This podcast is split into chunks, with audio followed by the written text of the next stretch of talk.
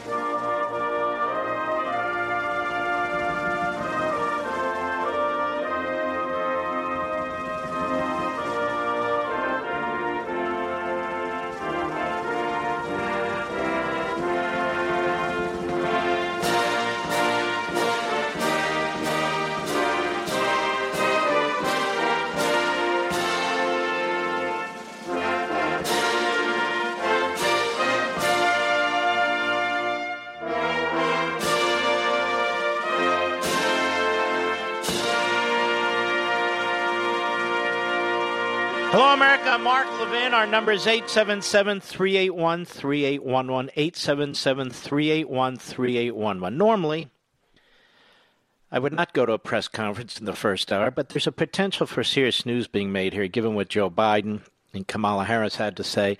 I have a tremendous amount I want to dig into with you here, so I hope you'll stick with me. But in the meantime, I want to hear what the president's saying. I want to see some of these questions. Uh, we'll lay the foundation for this later, the sort of things Biden said and Kamala Harris said. It's more of the same, pretty much. But let's go live to the president.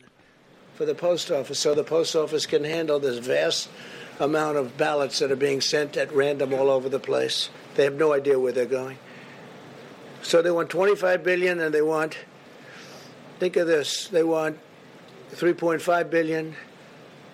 Would you say that's enough to cover it? I think we could do it for less. Right? I think we could do it for less. But they want twenty-five billion dollars for the post office because of this. And remember, the new man who's a great person, a great businessman, just got there a little while ago. The post office has been uh, run poorly for many, many decades. Great people in the post office, incredible people, but they've had very bad leadership for many years, so we'll get it straightened out. But they turned down this bill because they want radical left agenda items that nobody in their right mind would approve. So they want twenty-five billion dollars for the post office. They want two point five or three point five billion dollars for universal mailing, three point five billion dollars. And the bill's not going to happen because they don't even want to talk about it, because we can't give them the kind of ridiculous things that they want that have nothing to do with the China virus. It has nothing at all to do with China virus, much of what they're asking for. So therefore, they don't have the money to do the universal mail-in voting. So therefore, they can't do it, I guess, right? Are they going to do it even though they don't have the money? They're asking for the three point five billion dollars. They're asking for twenty-five billion dollars for the post office so they can do this, I guess, and other things. At twenty-five, I would hope it would be a lot of other things too. But therefore, they don't have it. They don't have the money to do the universal mail-in votes. It'll be the greatest rigged election in history. It'll be the greatest fraud ever perpetrated, other than perhaps what they did to my campaign, where they spied on my campaign, President Obama, Biden, and everybody else. And they got caught. Let's see what happens. This will be one of the greatest frauds in history. So they're admitting that they want three point five billion dollars. And they're not going to do a deal that's good for the American people. Therefore, they're not going to get the three point five billion dollars. Therefore, they can't do the universal mail-in vote. It's very simple. How are they going to do it if they don't have the money to do it? The Democrats are also holding up money for schools and hospitals and small businesses and state and local governments. They tried to stop Americans from getting unemployment insurance and protection from evictions, which is why I took this decisive action.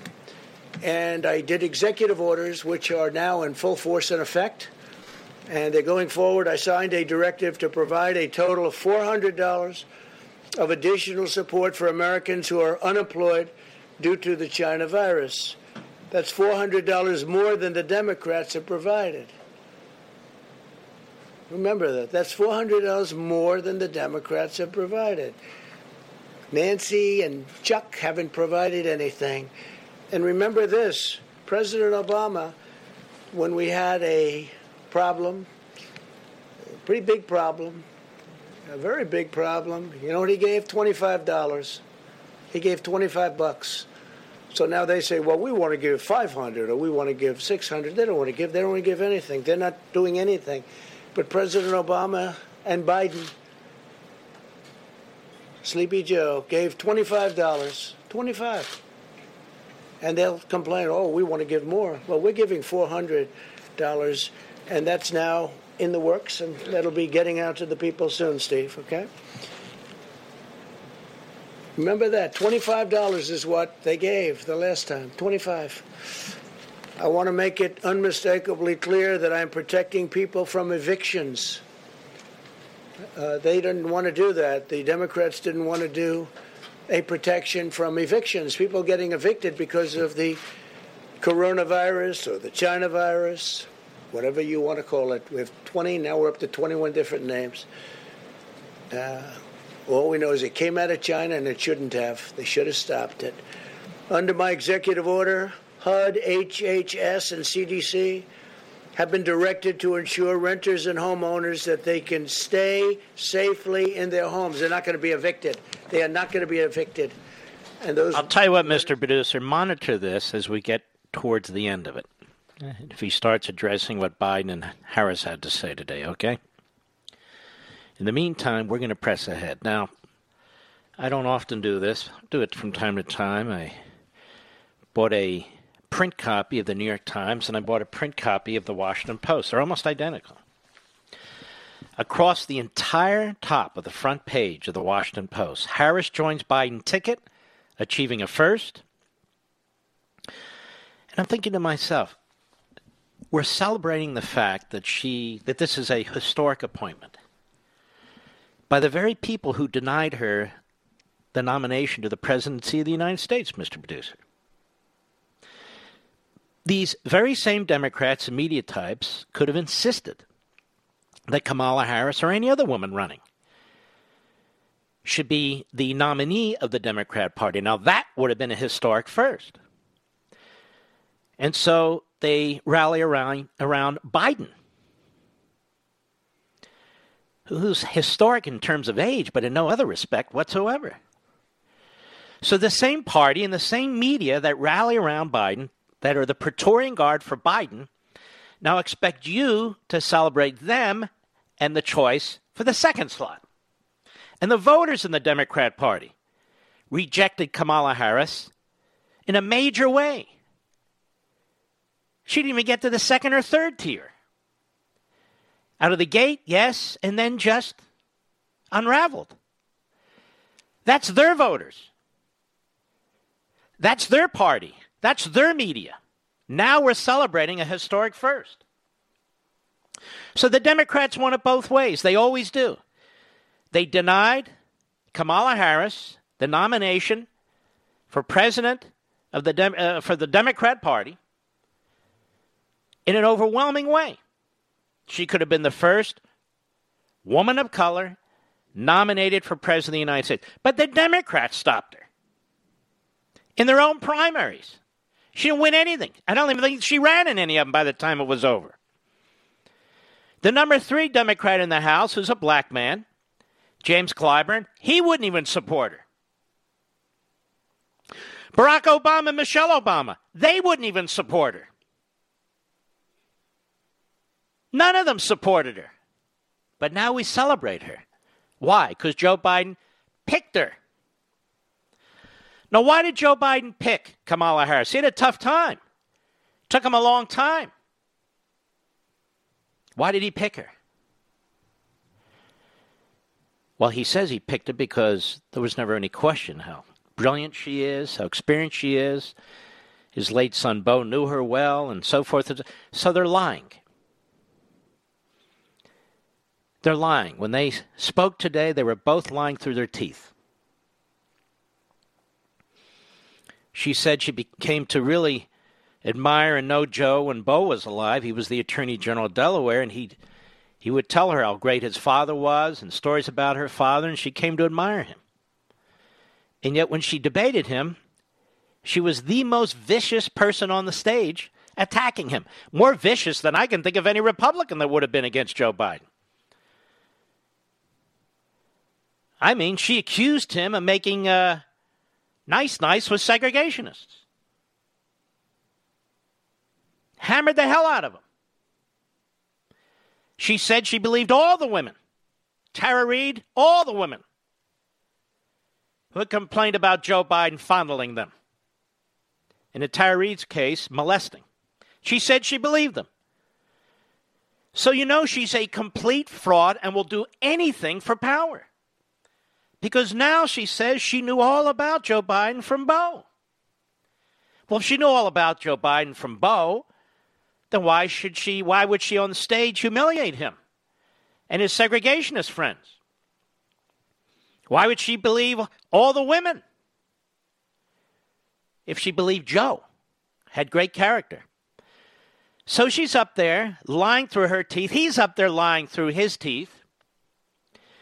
It's all calculated and it's all intended to create a narrative. In other words, this is all a pseudo operation. It's to convince you, what a unity team. Now they're together. And look how they've always loved each other. They've always been compassionate and humane. They've never been any of these things. Now, when you look at the top of the New York Times, the New York Times in this one article gave more coverage to Kamala Harris than it did to the Holocaust. So this is all calculated by the New York Times. Harris joins Biden ticket, achieving a first, like man lands on the moon. It's, that's the kind of headline we have here. Now, look at the subtitles right underneath. It's almost like I'm reading the Drudge report. On the left, political warrior shaped by life inside system. Next, news analysis right at the top. Fresh approach to a tradition. Right next to it, woman of color in number two slot of major party. Wow. Well, when we had a woman nominee for vice president of the United States in the McCain race, I don't remember all these headlines. I remember investigations. I remember... Every contrary voice will get headlines and voices. I remember every effort to try and uh, cripple her, kneecap her. She never got attention like this. That would have been a historic first. If McCain had won and she was the first female vice president of the United States, you don't hear anybody talking about that. Why? Because leftists are treated differently than Republicans. It's that simple. So Harris joins Biden ticket, achieving a first. Political warrior shaped by life inside system. Fresh approach to a tradition. Woman of color in number two slot of major party. There's all kinds of stuff out on this woman. Put out by other Democrats who are trying to defeat her. All kinds of stuff. Bad stuff. How lousy she is. How she abused her power as the Attorney General of California, as the District Attorney of San Francisco. It's all out there. Not a word of it. Nothing. Nothing. That's the New York Times. And every reporter in the country goes to the New York Times. Now let's look at the Washington Post. Same thing. Headline. Special expanded edition, by the way. In historic move, Biden selects Harris for V P. Right across the top. It's historic, but I want the African American community to know that the party did not choose her to be their nominee for president. Left side, right under the, the headline. Black women express overwhelming level of joy. Next headline. Senator is first black woman to run on major party ticket. So they're crediting themselves. They're taking credit. They're patting themselves on the back, having stopped her from being the Democrat Party nominee, despite the ninety percent or so vote from the Democrat, excuse me, from the black community for the Democrat Party. They stop her from being the nominee. That is, the Democrat power elite, the establishment, Biden stopped her. Biden stopped her. The media stopped her. But now it's historic. It's historic. Now, what does any of this have to do with the substance of what we're facing in this country? Absolutely nothing. Black women express overwhelming level of joy, it says.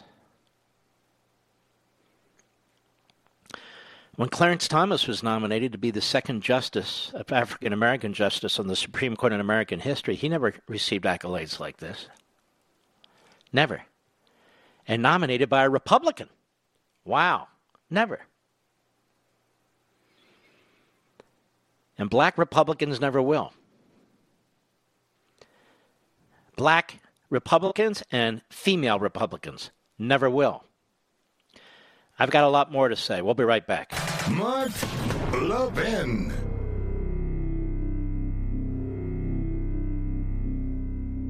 Now, I know you love freedom. How do I know that? Because you listen to my show. And my show and everything I do is all about preserving freedom and the form of government that secures it for us. It's the same with Hillsdale College, one of the very best truly liberal arts colleges in the nation. That's why I talk about them all the time, because Hillsdale is committed to pursuing truth and defending liberty. Hillsdale teaches stellar students to defend freedom, no matter what they major in, whether it's science or music or economics or business, whatever. Hillsdale teaches them how to defend liberty. And they do that for you, too, through their free monthly digest of conservative thought. It's called Imprimis. five point four million Americans receive Imprimis for free every month. And you, my friend and fellow freedom lover, should be reading it too. You can subscribe for free at Levin for Hillsdale dot com, L E V I N for Hillsdale dot com. There's no strings attached. Generous donors who want to preserve freedom for future generations make it possible for Hillsdale to send Imprimis to you for no cost every month. Start receiving and reading Imprimis so you can know how to defend the freedom you love. Go to Levin for Hillsdale dot com, L E V I N for Hillsdale dot com, Levin for Hillsdale dot com.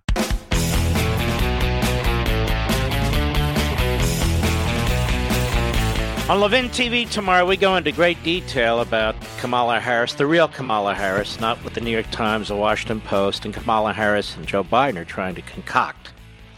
They're trying to remake her.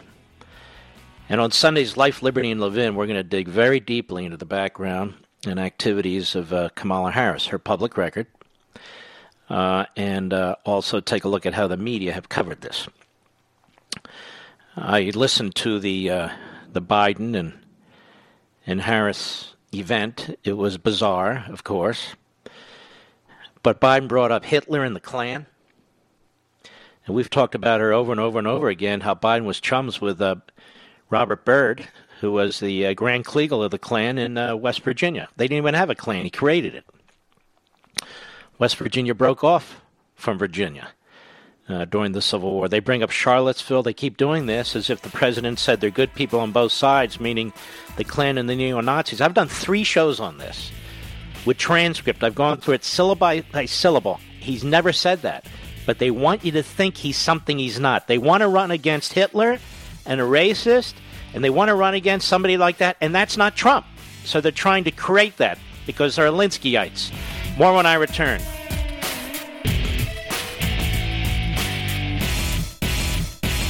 Now, I know you love freedom. How do I know that? Because you listen to my show. And my show and everything I do is all about preserving freedom and the form of government that secures it for us. It's the same with Hillsdale College, one of the very best truly liberal arts colleges in the nation. That's why I talk about them all the time, because Hillsdale is committed to pursuing truth and defending liberty. Hillsdale teaches stellar students to defend freedom, no matter what they major in, whether it's science or music or economics or business, whatever. Hillsdale teaches them how to defend liberty. And they do that for you, too, through their free monthly digest of conservative thought. It's called Imprimis. five point four million Americans receive Imprimis for free every month. And you, my friend and fellow freedom lover, should be reading it too. You can subscribe for free at Levin for Hillsdale dot com, L E V I N for Hillsdale dot com. There's no strings attached. Generous donors who want to preserve freedom for future generations make it possible for Hillsdale to send Imprimis to you for no cost every month. Start receiving and reading Imprimis so you can know how to defend the freedom you love. Go to Levin for Hillsdale dot com, L E V I N for Hillsdale dot com, Levin for Hillsdale dot com.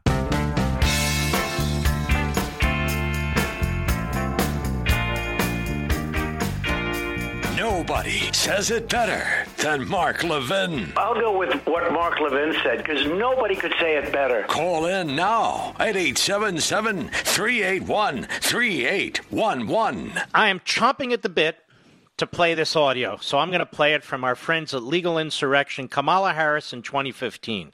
Cut twenty, go. What else do we know about this population, eighteen through twenty-four? They are stupid. Is why we put them in dormitories and they have a resident assistant. They make really bad decisions. Oh, you mean like looting? Not all of them, obviously. Let's go to the president. He's taking questions, and I'm curious to see what happens. Go ahead. For the election. Well, we're giving four hundred dollars, and uh, we are uh, in constant touch with governors also, who they'll be making perhaps a contribution. They have options. They can do it or they don't have to do it. I think most of them will do it.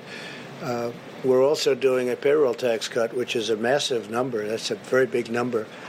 And uh, that's a number that's bigger than the, any of the numbers we talked about.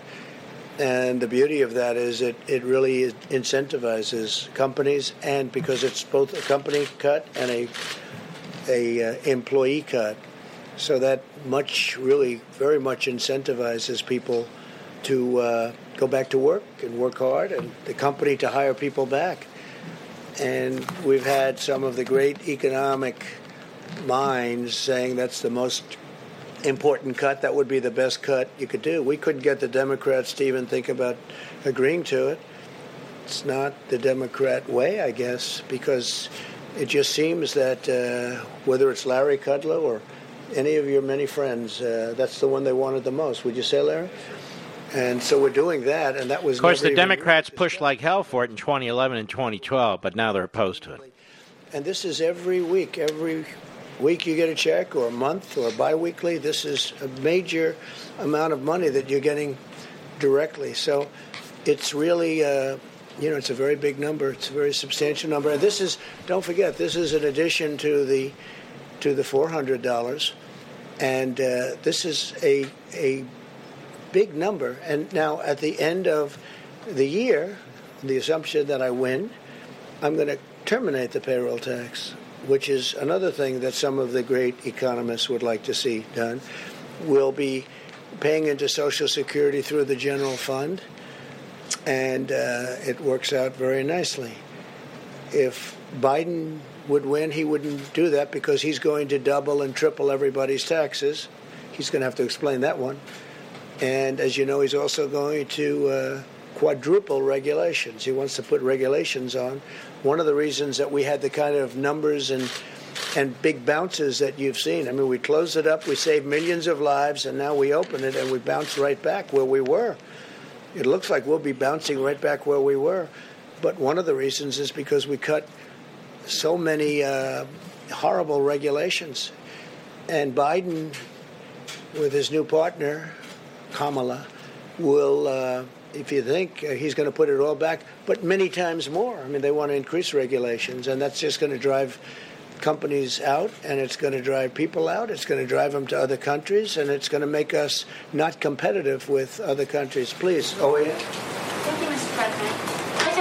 Kind of odd situation. In the last hour or so, if you Googled Antifa dot com, it would take you straight to Joe Biden's website, his official campaign website. Odd situation. We don't know who's behind that. But it raises an interesting leadership question. Should Joe Biden, the Democratic Party, Kamala Harris, should they publicly denounce uh, the Antifa as a as a domestic terrorist organization? They should. I think they're afraid to. It's uh, in my book. It's virtually a part of their campaign. Antifa. Uh, the Democrats act like, gee, I don't know exactly what that is. Take a look at uh, Portland. Take a look at any place you want to take a look at. And they're all over the place. They were here. We put on a ten-year prison sentence if you knock down any statues two months ago, and since then we haven't seen much of them. Uh, we had to send uh, border security. We sent actually Homeland and border and different forms of Homeland to uh, to Portland in order to, you, you know what we had to do. We had to save. They want to knock down a courthouse, a five hundred million dollars courthouse. They want to burn it down, knock it down. And they were easily easy, able to defend. But the mayor and the governor of the state, they didn't want to do that. And we actually sent our, our people there, and they did a great job. And they were they did it easily. But in the meantime, they went to other parts of the city, and they're doing damage. And we're recommending to the governor that they call in national security, call in the National Guard. We're willing to get, we would, so, we would stop that problem in one hour. We sent just defensive measures to protect and save that courthouse from being burned down or knocked down. We also saved a couple of other buildings, federal buildings, uh, because they were unable to do the job. I have to say this, they have really good police. They have a great group of people that if they would be allowed to do their job, same with Chicago and same with New York and a couple of other cities, if they allowed, you know, in Chicago, twenty-five thousand police, and they're really good, but they're not allowed to do their job. In New York, you have New York's finest, but they've totally taken away their incentive. They've they've taken away their lives, in a sense, because they don't allow them to do their job. They could do that job so easily, you wouldn't have a problem in New York. And that includes with terrorism and everything else. They disband it. They've cut by uh, one billion dollars, their budget in New York, one billion dollars. And crime is up by two hundred percent, two hundred fifty percent, depends on what week you're looking at. It's crazy what's going on in New York. We could solve that problem easily, but we don't have to, because they should be able to do it themselves. But they have to give the, they have to give the honor back. It's it's an honor. They have to give the honor back to their law enforcement groups. New York is great, so is Chicago. And in Portland, they could do the job. If they don't want to do that, we would send in gladly if they want. The National Guard will take care of it in one hour. It'll go very quickly. As we did, by the way, if you take a look, in Minneapolis, when they were burning down Minneapolis, a wonderful place, but nobody's ever seen anything like it. After days, the very liberal, and these are all run by liberal Democrats. Every place I talk about is run, because we have great cities, and they're run by Republicans. Okay, it's uh, you know, it's there's no magic to it. It's obvious what's going on, and uh, these the cities that I mentioned are all run by liberal, very liberal Democrats, and it's very sad when you see what's happening to New York. It's very sad when you see what's happening to other cities, not just those three, other cities. When you look at what's happening, it's not even it's not even believable. I left New York almost four years ago, and you could see signs of problems because De Blasio was there. He's a horrific mayor, just horrific. I mean, people don't want to go there anymore. He's not only is it bad with crime, the way he talks about the city and what he does, he's horrific. And when I see that, it's a very sad thing. I left uh, almost four years ago, right? And uh, when I look and see what's happening to a city that I love, that still has great potential, but it's going to have to be brought back, because what happened in New York is is uh, it's not even believable. What's happening in Chicago, where one weekend you had seventy-eight people shot and eighteen die in a weekend. and then successive weekends you have so much of that happening, and it's it's not even it's really not even believable. And if you let Democrats run this country, and we've stopped it from going other places, if you let Democrats run this country, you'll have all of your cities be just like that. Mister President, yeah. Sorry, thank you, Mister President. Uh, all right. So I want to get into some other issues here. Let us repeat this. Kamala Harris in twenty fifteen. Cut twenty, go. What else do we know about this population, eighteen through twenty-four? They are stupid. That is why we put them in dormitories, and they have a resident assistant. They make really bad decisions. Mm-hmm. Now let's do a few other things before we get to what Biden and Kamala Harris said today, which were pretty outrageous, but par for the course. And even before I do that, the New York Times, I want to read you the first paragraph of a news story on the front page under the headline. Kamala Harris's first act as a political candidate was knocking out a former boxer. The progressive San Francisco district attorney who had been her boss. Her freshman Senate term has been defined by committee performances so lacerating that Trump administration officials have complained of her lawyery velocity. And it goes on and on and on. It's a news column in the New York Times front page. Another one, news analysis. If you didn't think that was analysis, here's news analysis. Harris, as his uh, Kamala Harris as his running mate, Joe Biden made a groundbreaking decision, picking a woman of color to be vice president and possibly a successor in the White House someday. Do you get the sense, Mister Producer, that the media are like betting on Joe Biden not finishing his first term? It's almost like they're wishing for it. So that's the sense. And then the third column on the front page is Joseph R. Biden Junior, not to be confused with Senior, selected Senator Kamala Harris of California as his vice presidential running mate on Tuesday, embracing a former rival who sharply criticized him in the Democrat Party, but emerged after ending her campaign as a vocal supporter of Biden's and a prominent advocate of racial justice legislation after the killing of George Floyd in late May. Do you know she's accomplished absolutely nothing in the United States Senate? Almost like her buddy Joe. And so you've got this, you've got the Praetorian Guard Democrat Party press that's already, and you should see the photo of her, the photo of her in the uh, in the New York Times. It's as if she handed them a, a photo for them to use. Same with the Washington Post. It's just so swell. Here's the first column in the Washington Post front page. Kamala D. Harris's leap onto the Democratic ticket Tuesday sparked a surge of emotion across the nation as Americans for the first time witnessed a woman of color ascend to the country's highest political levels. Here's another column. Presumptive Democratic presidential nominee Joe Biden on Tuesday picked Kamala D. Harris as her running mate, a historic decision that elevates the first black woman and first Asian American to run for vice president. Now, is she an Asian American? Is she an African American? What I asked this question the other day, and Media Matters went nuts. They, they were very upset. They even sent it to all their press friends. Why? I think it's a fair question. I mean, even the lib media can't get it right. So she's the first Indian American or Asian American, Jamaican American, and black American woman uh, to run for, uh, I guess, vice president. And I want to reiterate all this celebration in the Democrat Party press. They didn't celebrate her when she was a candidate for president, ladies and gentlemen. They helped kneecap her. The New York Times is not a paper of racial justice or social justice or anything of the sort. The New York Times wasn't backing Kamala Harris with such lavish praise, slobbering support.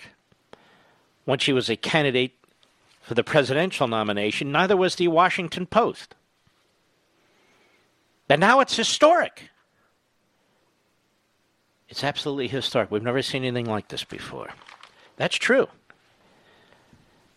But the party that gets ninety percent of the African-American vote blocked her, cut her to shreds.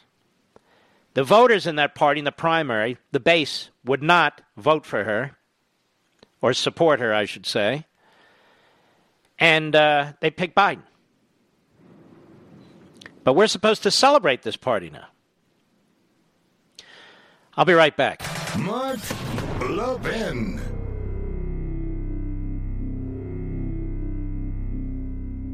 Now, I know you love freedom. How do I know that? Because you listen to my show. And my show and everything I do is all about preserving freedom and the form of government that secures it for us. It's the same with Hillsdale College, one of the very best truly liberal arts colleges in the nation. That's why I talk about them all the time, because Hillsdale is committed to pursuing truth and defending liberty. Hillsdale teaches stellar students to defend freedom, no matter what they major in, whether it's science or music or economics or business, whatever. Hillsdale teaches them how to defend liberty. And they do that for you, too, through their free monthly digest of conservative thought. It's called Imprimis. five point four million Americans receive Imprimis for free every month.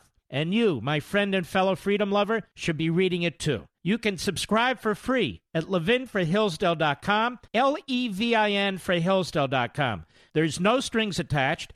Generous donors who want to preserve freedom for future generations make it possible for Hillsdale to send Imprimis to you for no cost every month. Start receiving and reading Imprimis so you can know how to defend the freedom you love. Go to Levin for Hillsdale dot com, L E V I N for Hillsdale dot com, Levin for Hillsdale dot com.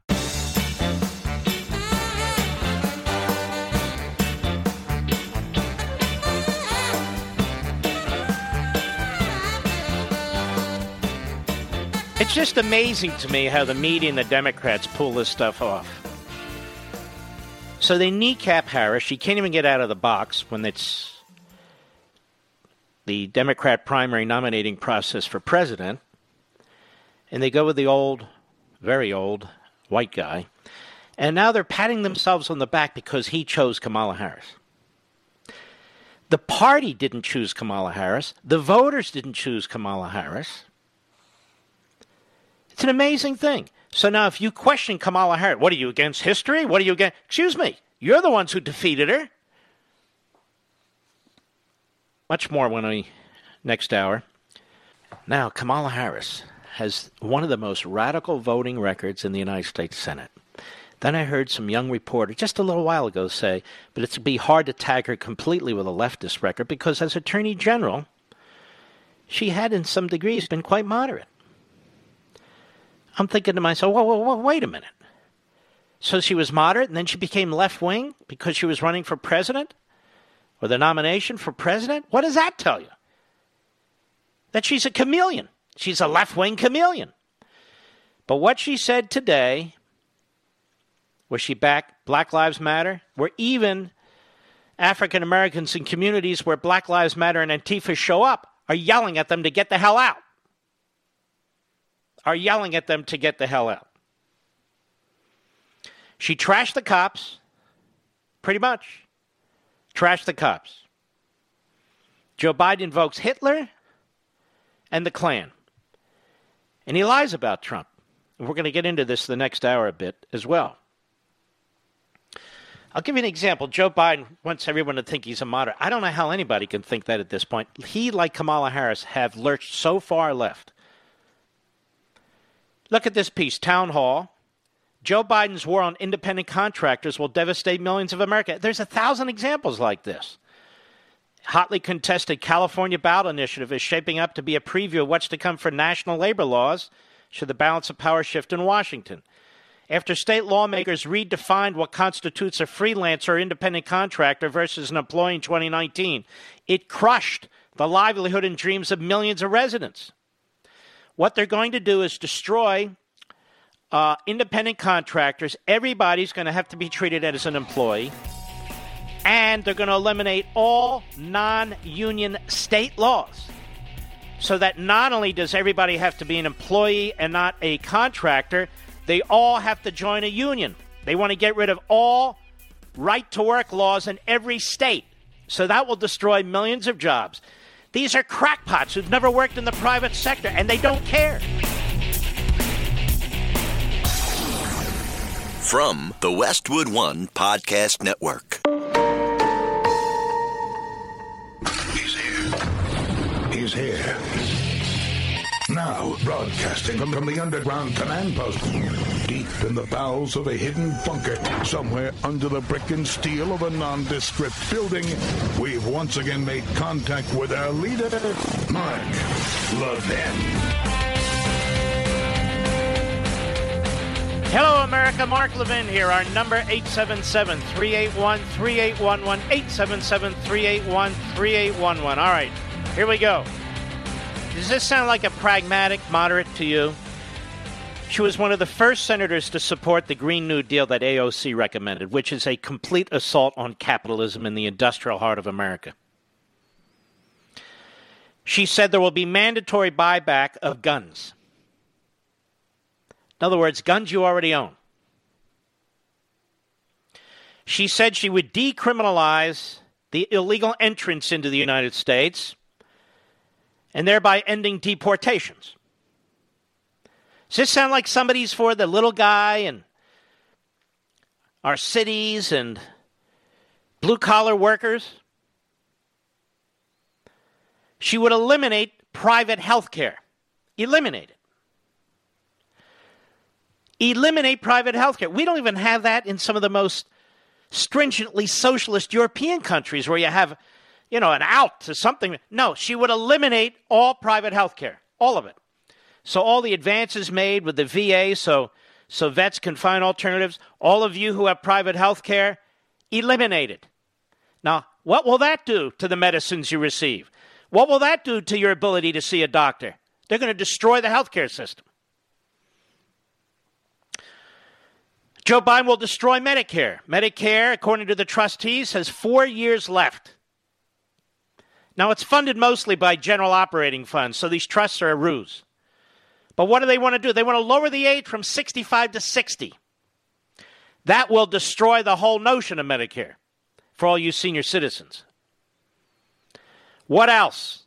She wants to abolish fracking. In other words, she wants to surrender energy independence to the Russians, to the Chinese, to the Saudi Arabians, to the Venezuelans. After all these decades of trying to be energy independent, she would eliminate fracking, which is clean as it gets. But she's a pragmatic moderate, according to the New York Times, which, of course, is a lousy piece of crap newspaper. She supports the war on the suburbs. She wants to nationalize all decisions in the suburbs, where you put schools, how many schools, libraries, transportation hubs, what kind of homes you can build, mostly not single-family homes. She wants all that centralized at the Housing and Urban Development Building. She supports defunding the police, and even today she backed Black Lives Matter, despite the incredible amount of evidence that that is a Marxist organization.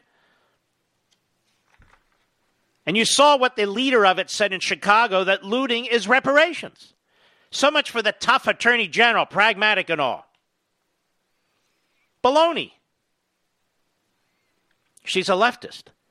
She talks about systemic racism in the criminal justice system. This is amazing to me. Was there systemic racism in the criminal justice system when she was Attorney General of California? When Eric Holder was Attorney General of the United States? When Loretta Lynch was Attorney General of the United States? Specifically, who is it that's in charge of a systemically racist system? It's a tagline. A tagline. You will not want to miss Sunday's Life, Liberty, and Levin. We'll take a very good look at Kamala Harris. Unlike the Washington Compost and the New York Slimes, these are propaganda outlets. They're no longer news outlets. They're propaganda outlets. And they want African Americans to believe how progressive and forward the Democrat Party is because Biden chose Kamala Harris. No, the Democrats did not nominate Kamala Harris for the office that she sought and wanted. She was toast. And I'll continue to say what she will be on this campaign, you watch. What they'll force her to do, what will make her to do, and what she'll probably love doing is being an attack dog. That is the Spiro Agnew of this campaign. She'll be the Spiro Agnew. And whereas Spiro Agnew was trashed, she will be celebrated. Just like the New York Times did. Just like they did. Her viciousness, her dishonesty in questioning people, her ruthlessness in trying to destroy people with character assassination is celebrated on the front page of the New York Slimes. Matthew Figgenheimer, if that is his name, and Lisa Lehrer, about how fantastic she was and is. And one of the uh, overarching attacks on Trump and Pence, as I see it, and heard, is the mismanagement of the pandemic plague, which led to the worst depression in modern history. Isn't that interesting? And yet the President of the United States has done more to save lives, more to try and get vaccines and therapies, more to help these hapless governors with all kinds of P P E and ventilators and so forth, than Joe Biden ever did. He was sitting in his basement, staring at his uh, computer screen. I'm starting to think, Mister Producer, that he's obsessed with pornography. Why is he hanging out in his basement, staring at the computer all the time? Hard to explain. And then what if Kamala Harris is on the campaign trail a lot more than Joe Biden? What does that demonstrate, Mister Producer? Don't they have a big, big decision to make? If she's out there too much, it's going to look like Joe's hiding, isn't it? Oh, my goodness. So much to figure out. So much to figure out. All right. And we will start right now. Let us go to, as I pull my audio list together here, Joe Biden, cut seventeen, and this is a constant lie. Go. We have a racial cri- justice crisis. Donald Trump seeks only to inflame it with his politics of racist rhetoric. All right, let's stop. So we have Antifa, Black Lives Matter. We have the worst kind of comments being made by the Democrat Party and in the media. And Donald Trump is, inflaming, is fl- inspiring Uh, and inflaming these activities, right? What are they talking about? Go ahead. It appeals to division. You know, today is not only the day I'm proud to introduce Senator Kamala Harris as the vice presidential nominee. Democrat. By the way, he's called her Kamala and Kamala. What's the name? What is it? What is it? Kamala or, or Kamala? What is it? Joe, tell us. We need to know. Go ahead. It's also the third anniversary of that terrible day in Charlottesville. Remember? By the way, who puts that on their calendar, Mister Producer, in America? The Charlottesville? It's not on my calendar. Is it on your calendar, Mister Call Screener? Charlottesville? But let's listen to his big lie. Go ahead. What it felt like to see those neo-Nazis, close your eyes, and those Klansmen, white supremacists, coming out of fields, carrying lighted torches, faces contorted, bulging, veins. All right, sl- slow down, slow down.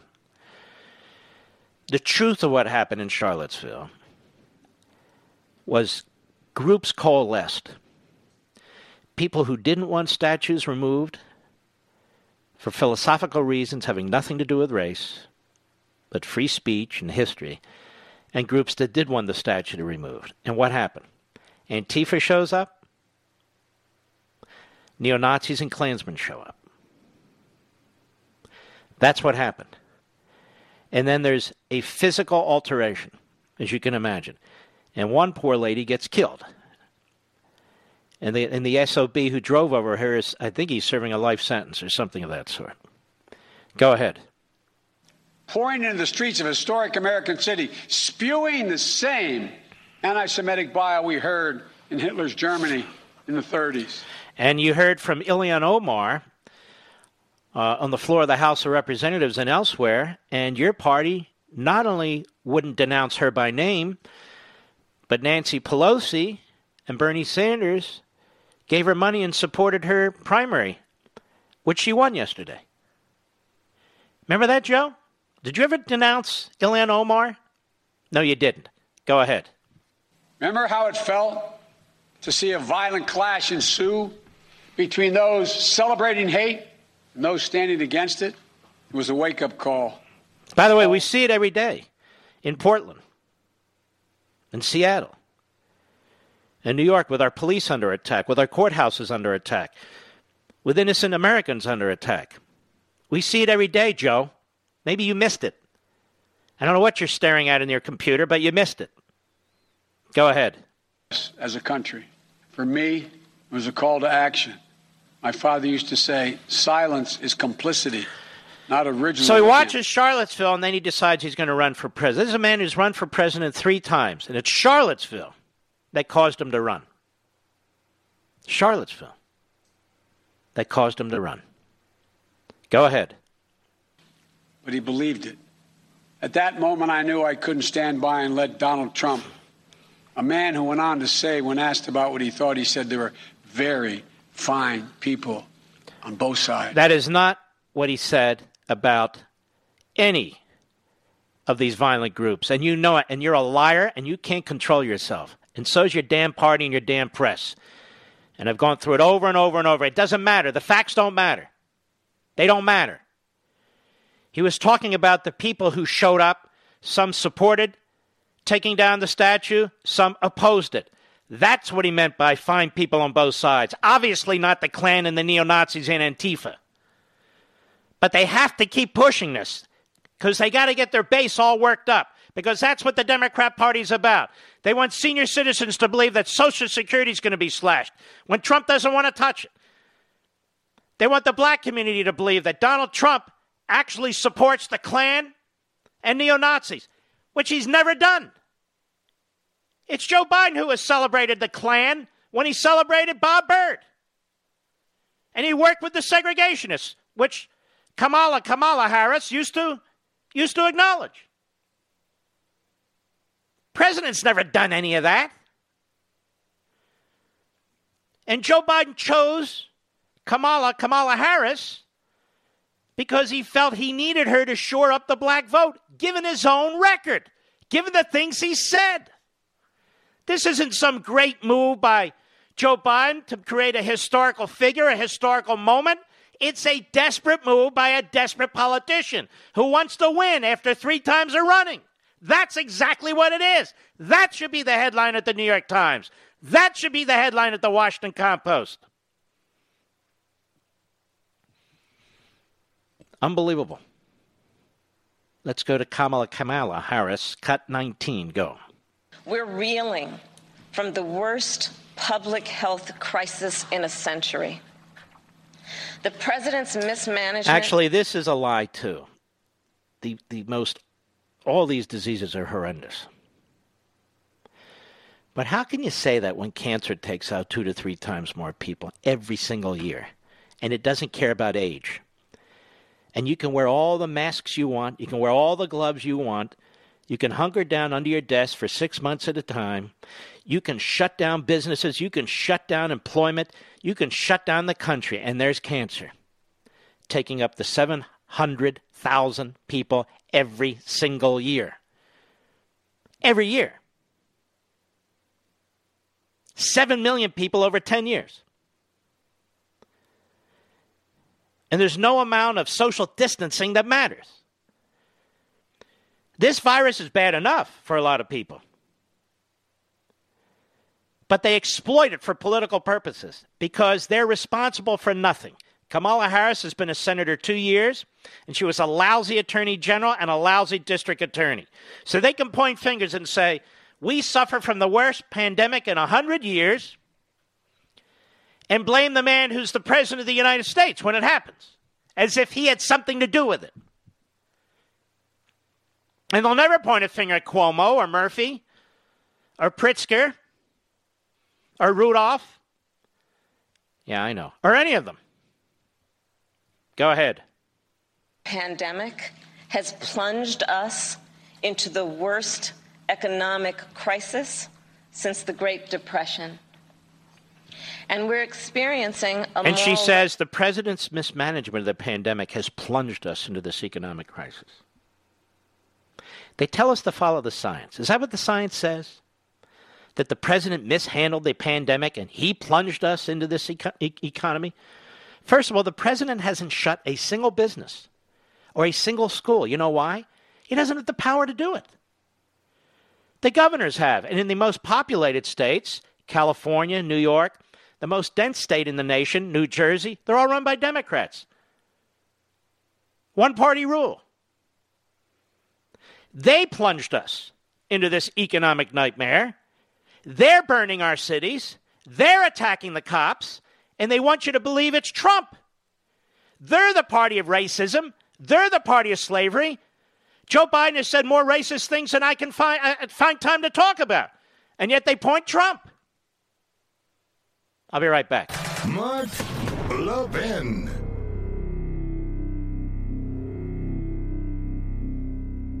In today's digital age, where cyber threats loom larger than ever, safeguarding your personal information is paramount. So why is Congress considering a law that could put your credit card data at greater risk of being hacked and exposed to foreign networks? This Durbin-Marshall credit card bill could jeopardize your financial data, make it more susceptible to cyber intrusions. It's a controversial bill that proposes a shift in billions of dollars worth of consumer transactions to payment networks that lack the robust security measures consumers rely on. Who could possibly want that? Well, the answer? Woke corporate megastores seeking to inflate their multi-billion dollar profit margins. The Durbin-Marshall credit card bill will undermine our safe and convenient payment systems and endanger your data security. It's time to take a stand. Visit electronic payments coalition dot org. Make your voice heard. Tell your senators to oppose the radical Durbin-Marshall credit card bill, paid for by the Electronic Payments Coalition.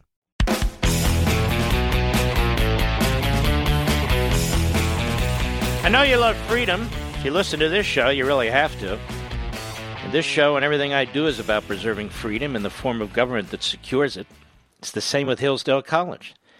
Now, Hillsdale's committed to pursuing truth and defending liberty.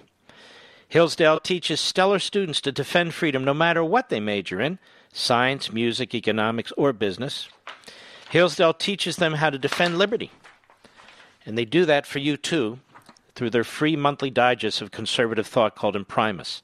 five point four million Americans receive Imprimis for free every month. And you, friends and fellow freedom lovers, you should read it too. And you can subscribe for free at Levin for Hillsdale dot com, L E V I N for Hillsdale dot com. Generous donors who want to preserve freedom for future generations make it possible for Hillsdale to send Imprimis to you for no cost at all. Start receiving and reading Imprimis so you can know how to defend the freedom you love and defend this country. And now's the time to get copies to your kids, other relatives, your friends, your neighbors, your coworkers. Now's the time to be Thomas Paine, and that's exactly what you'll be under these circumstances.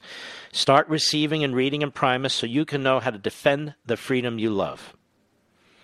Go to Levin for Hillsdale dot com, L E V I N for Hillsdale dot com, Levin for Hillsdale dot com.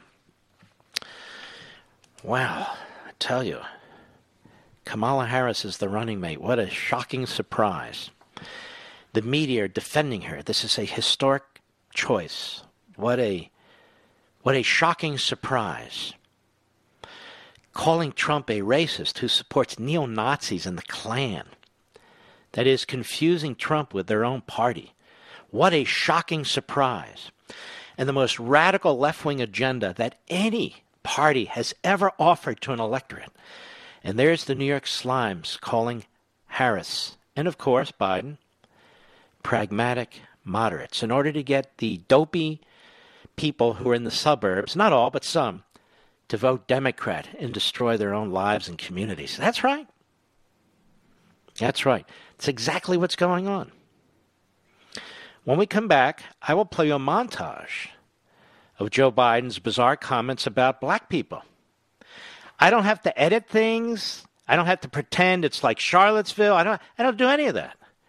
Joe speaks for himself out of both sides of his mouth. I'll be right back.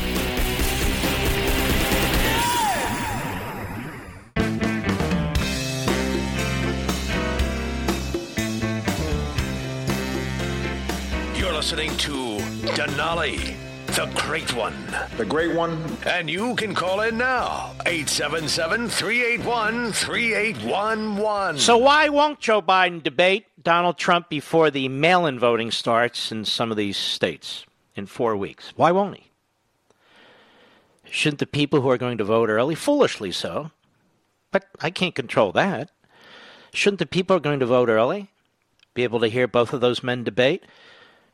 I mean, if Trump is so awful and he's all the things that Biden says, doesn't he want the opportunity to go after Trump, America?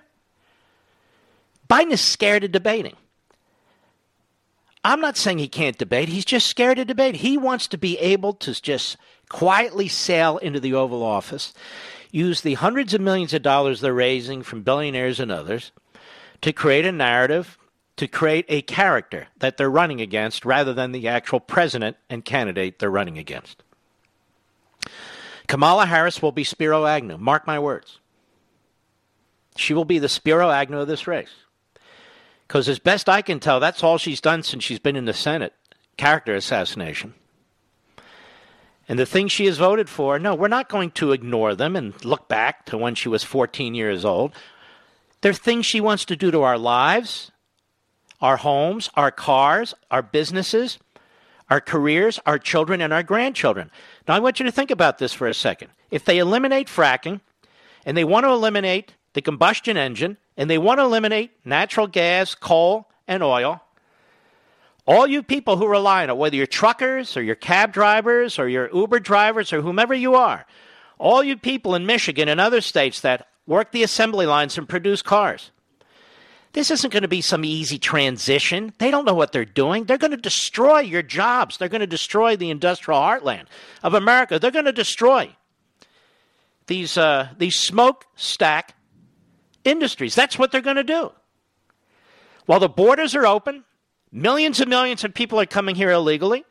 They will not deport them. And so you're all going to get squeezed. They talk about school closings. The president doesn't control schools.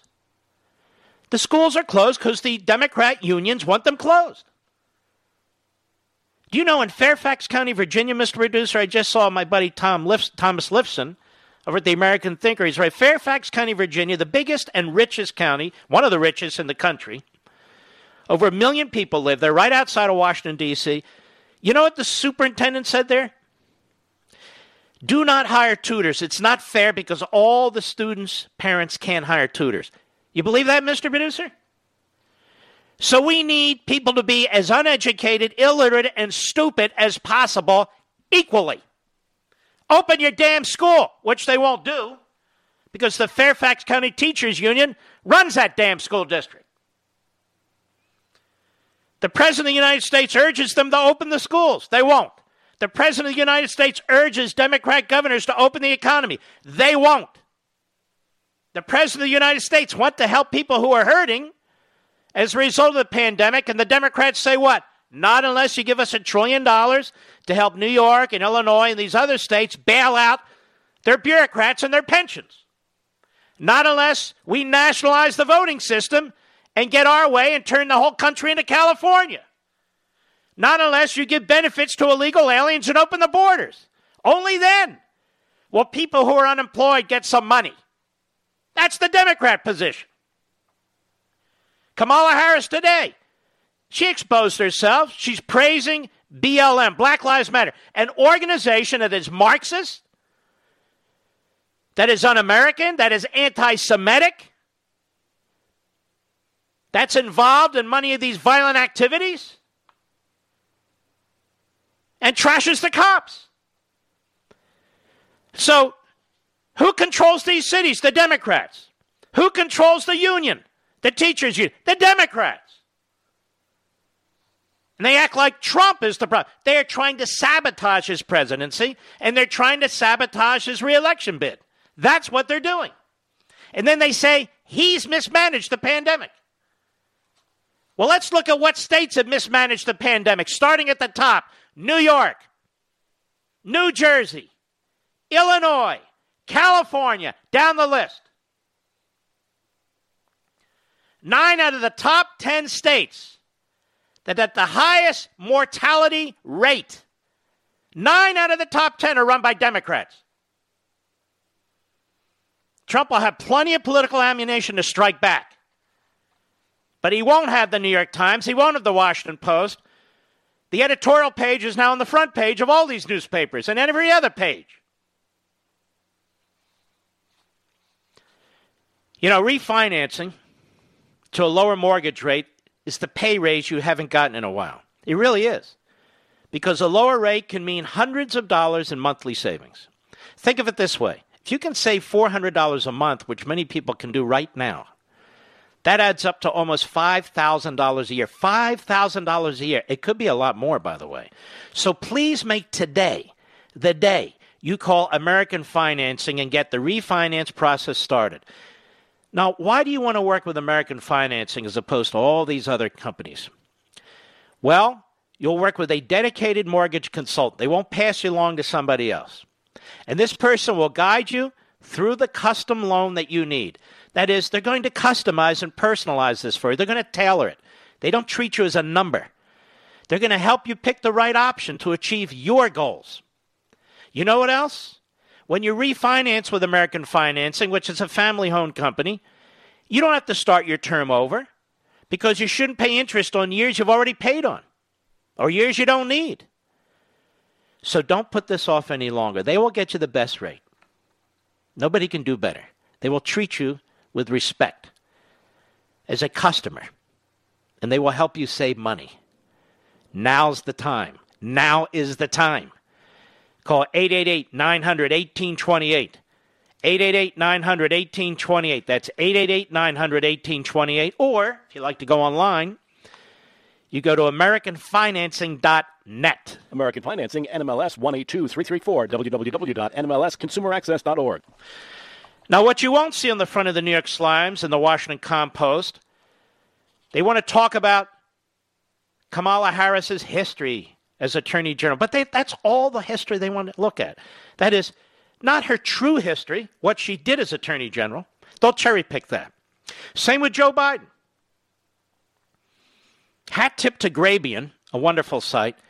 Here's a montage of Biden's history, and it's just a limited montage of bizarre comments about, and this is one of the reasons he felt he needed to choose Kamala, Kamala Harris. Uh, these are his bizarre comments in part about black people. Cut one, go. But I tell you, if you have a problem figuring out whether you're for me or Trump, and you ain't black. It's a large, very identifiable Somali community. And if you ever come to the train station with me, you'll notice that uh, I have great relationships with them because there's an awful lot of driving cabs. So you got the first sort of mainstream African American, yeah, who is articulate and bright and, and, and clean and a nice-looking guy. My state has the eighth largest black population in America. Poor kids are just as bright and just as talented as white kids. And Corn Pop was a bad dude. Have you taken a cognitive No, test? I haven't taken a test. Why the hell would I take a test? Come on, man. That's like saying you, before you got in this program, if you take a test where you're taking cocaine or not, what do you think, huh? Are, are you a junkie? What do you, th- you, you also said that they want to put you all back in chains, speaking about Romney and Republicans.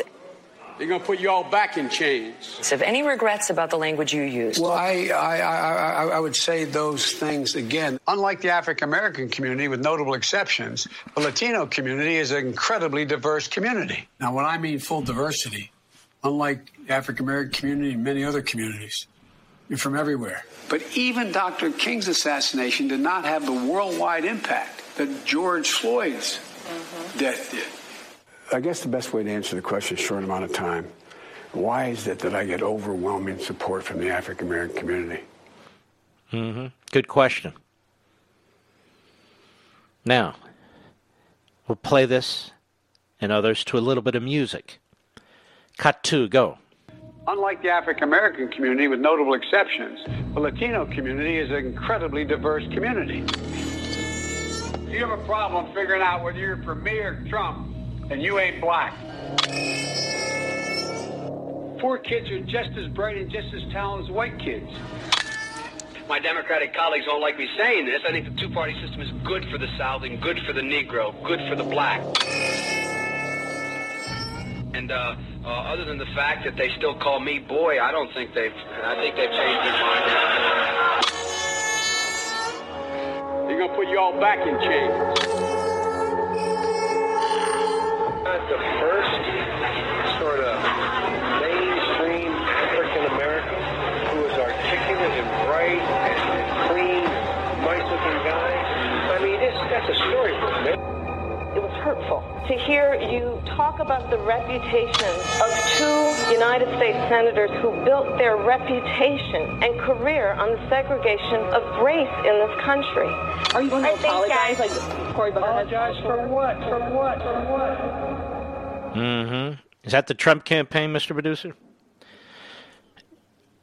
It's not the Trump campaign, but it is fantastic. But this is the Trump campaign on Kamala Harris's radicalism. Cut three, go.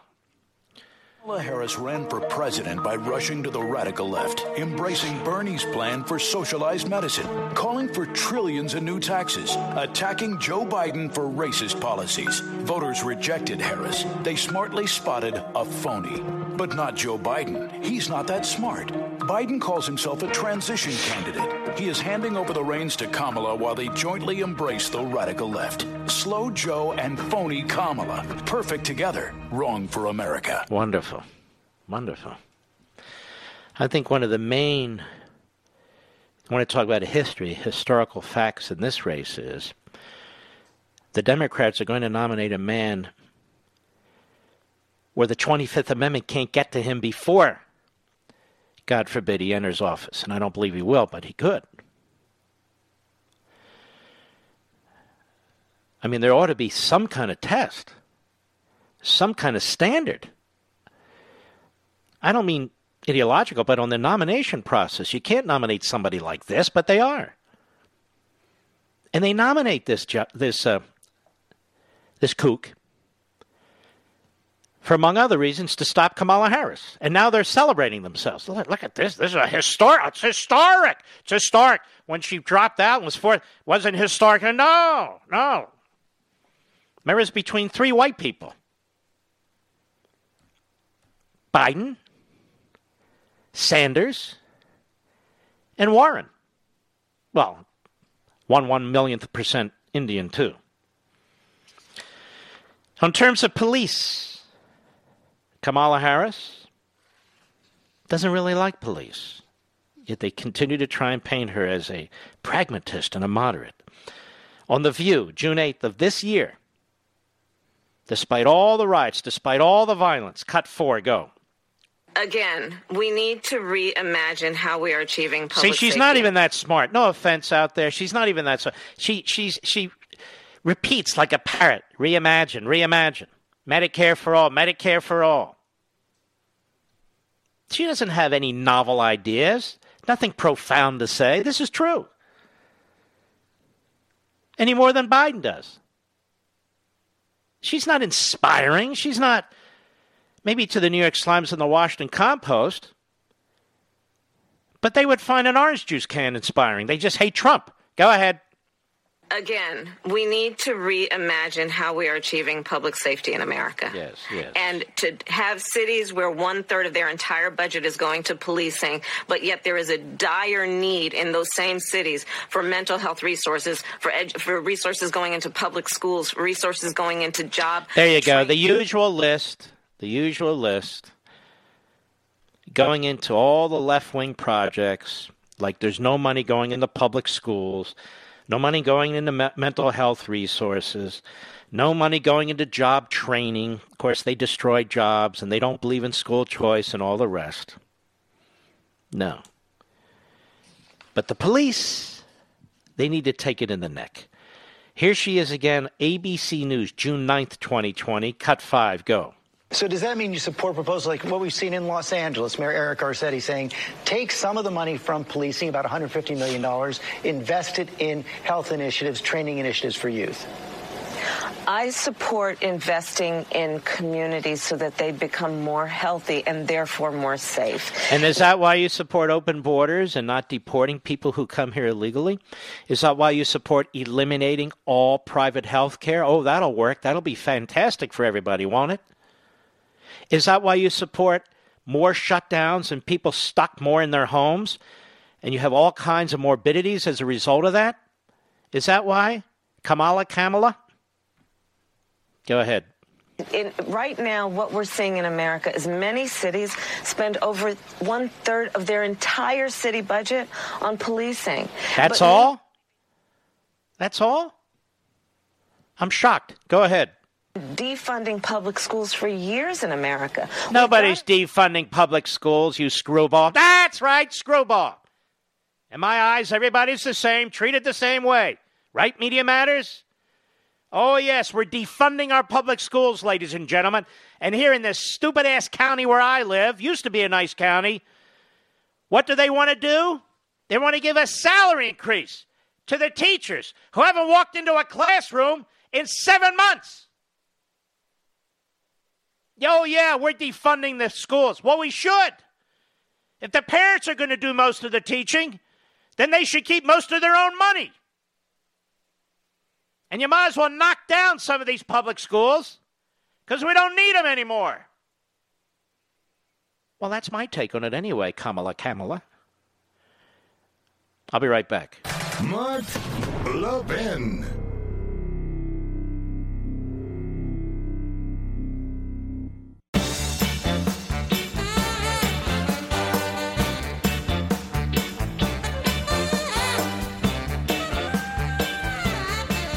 Can you imagine what the New York Times and the Washington Post would have done to an ancestor of Donald Trump if way back when his ancestors owned slaves, Mister Producer? Doesn't this article say that that's the case with Kamala Harris's ancestors in Jamaica? Isn't that what her father wrote? Am I reading this correctly, Mister Producer? It is correct. Can you imagine what would be done to a Republican? Even though Kamala Harris had nothing to do with it, even though Donald Trump would have nothing to do, it wouldn't matter. They would be using that in commercials, trashing him, try to excite their base, and on and on and on. But to the best of my knowledge, out of the four candidates, Pence, Trump, Biden, and Harris, the only family ancestry that actually owned slaves was Harris's. I'm sure that'll be on the front page of the New York Times tomorrow. I've got to tell you about the best money-saving trick you might not know about. You've got to use Honey, the online shopping tool that searches the web for coupon codes and automatically applies the best one it finds to your cart. Now, I won't advise you to break the law on this show, of course. I'm not going to recommend anything that's not on the level. So let me clarify. Honey is completely free. There's no catch. But it's not too good to be true. It's as true as can be. Here's how it works. Honey partners with over thirty thousand vendors to get your discount promo codes, so you'll shop on all those websites, which you were going to anyway. They make the sale, and you get the best deal every single time. It's a win-win, so ne- and costs you nothing. So next time you're shopping online, do it the smart way with Honey. And it'll only take you two clicks to set up. So go to join honey dot com, join honey dot com, slash Levin, slash L E V I N, and get started. Then click Add Honey. That's it. Add Honey, and you can start saving immediately. That's join honey dot com slash Levin, L E V I N. I'll be right back. From the Westwood One Podcast Network. Ladies and gentlemen, this final hour of the podcast is sponsored exclusively by A M A C, the Association of Mature American Citizens. Now over two million conservative members strong, A M A C believes in and stands up for the values that we care about, faith, family, and freedom. Thank you for listening, and please support A M A C. And you can become a member at amac.us slash join. He's here. He's here. Now broadcasting from the underground command post. Deep in the bowels of a hidden bunker, somewhere under the brick and steel of a nondescript building, we've once again made contact with our leader, Mark Levin. Hello, America. Mark Levin here. Our number, eight seven seven, three eight one, three eight one one, eight seven seven, three eight one, three eight one one. Little housekeeping here. Unfreedom of the Press is now out in paperback. I've got a copy in my hand. It's It's very easy to read, very flexible. So there's a paperback copy available for you now, Unfreedom of the Press, Amazon dot com. And I noticed over there yesterday, I don't know if it's the case today because I didn't look, the hardback is still there, and the hardback's cheaper than the paperback, Mister Producer. Oi, oi, oi. I'd grab the hardback, honestly, even though they say, you might want to talk about the paper. No, I'd rather talk about the hardback if it's cheaper than the paperback. Anyway, it won't be for long. They'll get their algorithms figured out over there at Amazon. That's number one. Number two, you need to download the uh, the podcast app for the program. Just in case. You never know how long I'm going to be here. And so just in case, well, you know, we'll do a podcast from a uh, ship out to sea, Mister Producer. How about that? Especially if the enemy wins. God forbid. I always talk about the potential of them winning, followed with the words, God forbid. Because I mean that. So please download the podcast. We've disappeared off a few stations already. And we've picked up a few stations as well. I can't help it when they want to buy infomercials. I'm not going to put up with it. When a station buys an infomercial and pushes us late into the night, we leave. That's my order to my affiliate guy. Get out. Because people in that particular market can hear us on the podcast. But you have to download the podcast. And here's where it, here's where you can get it. Mark Levin Show dot com. Mark, L E V I N show dot com. That's the mothership. That's my big website. When you get there, you'll be on the home page. Click on the auto rewind. It's on the middle of the top of that home page. That'll take you to the podcast page. Now, at the podcast page, you get to choose which app, or that is, which platform you want to use. A lot of people favor the Apple Podcast, but there's also Stitcher and Google Podcast, among others. So you can do that. I have a question. You see the media struggling, Media Matters struggling, Drudge struggling. They're all struggling how to identify Kamala, Kamala Harris. A woman of color, a black American. What it was, the Washington Compost of the New York Times said today, uh, Indian, Asian, American, um, whatever it is. But they're going to settle on something like woman of color. And I'm going to tell you why. Because they want this to be a representation for all of their identities that they use to, to, to, um, to divide Americans. See, this is my problem with all this identity politics. So when they say this is historic, this is historic, it may well be. But the point is, you want the best people you can possibly have running for office. That doesn't mean you agree with everyone or even think they're the best people. But when we get in now, when we hear now for the next two days that this is a historic choice because she's Indian, Asian, Jamaican, because she's black or so forth, we want a vice president and a president who are going to help the country. They're going to have policy decisions crossing their desks.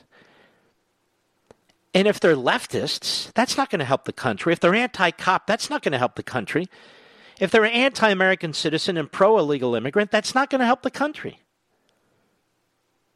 If they want to kill the car industry and kill the oil industry and kill the coal industry, that's not going to help the country. So one of the things that is historic here is she's so radical, and Biden has become so radical as a result of his party, that to vote them in will be historic, all right, and be a disaster. Whatever their color, whatever their genitalia, whatever their religion. That's the point. People are going to suffer badly. People are going to suffer badly. Kamala Harris and Joe Biden have said so many outrageously stupid and vile things. I can't even keep track of them. Can we, Mister Producer? We really can't. It's hard. But we'll go down memory lane. November fifteenth, twenty eighteen. You might remember this hearing with Ronald Velalo, confirmation hearing for the director of ICE. Here's what she said. cut six. And by the way, the New York Slimes is very excited about this. In one of their front page columns, news columns, which means not news, one of her front page front page columns, they talked about her lawyerly skills like this. Unbelievable. Cut six, go. So I want to return to the question that Senator Peters asked you about the statement you made describing the Democratic Party as liberalcratic or neoclanist, which was, um, I think the assumption there was that you were comparing it to the Ku Klux Klan, Ku Klux Klan, um, the K K K. It's the Ku Klux Klan, Ku Klux Klan. Franklin Roosevelt dipped into the Ku Klux Klan to make his first appointment to the Supreme Court. The Democrat Party voted as its majority leader in the Senate a man who founded the Ku Klux Klan in West Virginia. Go ahead. You said in response to his question, you're sorry because the words caused offense. So would you not be sorry if no one was offended by your words? No, it was wrong to do. Uh, Why was it wrong? Because those are offensive words. Why are they offensive? Because they have history in this country. and, and I, Because I, your party, or members of your party, members of your party started it and embraced it all the way up in, into now, actually. But it had its uh, heyday after the Civil War and all the way into the nineteen twenties. Go ahead. Did not mean it that way. But please talk about the history. What is the history that would then make those words wrong? Well, the, the Klan was a, what we would call today a domestic terrorist group. Why?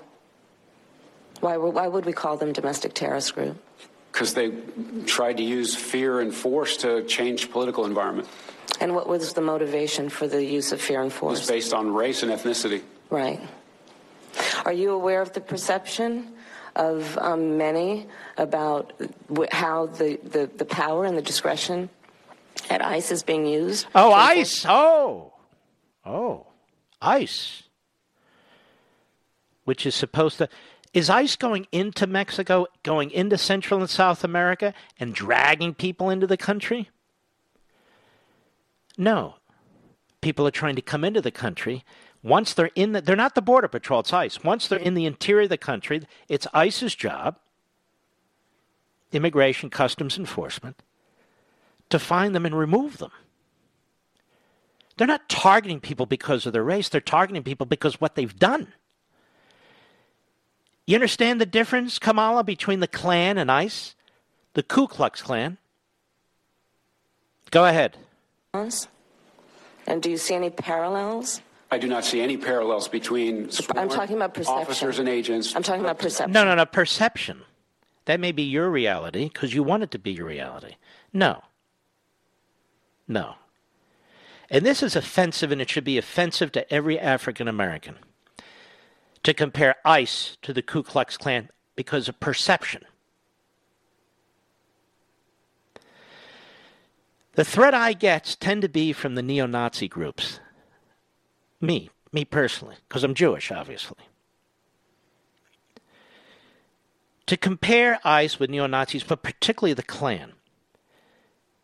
The Klan was a horrendous terrorist organization. Tortured, raped, obviously hanged, brutalized black people, slaves and former slaves. Horrendous. And it was an outgrowth of the Confederates that would not accept the defeat during the Civil War. It's a poison.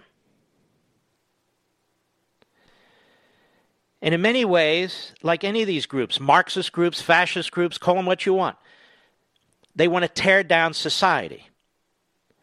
Which drives me nuts, which is exactly why I reject Antifa, reject Black Lives Matter, reject the Marxists, reject all of it. The Klansmen, the neo-Nazis. I embrace Americanism. Americanism. A colorblind society. We're Americans. As the old saying goes, we all bleed red. So she thinks she's clever here, and the New York Times must think this is swell too. There are no parallels. ICE does not treat human beings that way. ICE is not an illegal militia group. ICE was created by Congress. ICE's laws were created by Congress. ICE's funding is given by Congress. Did Congress fund the Klan? Do ICE agents control who comes into the country?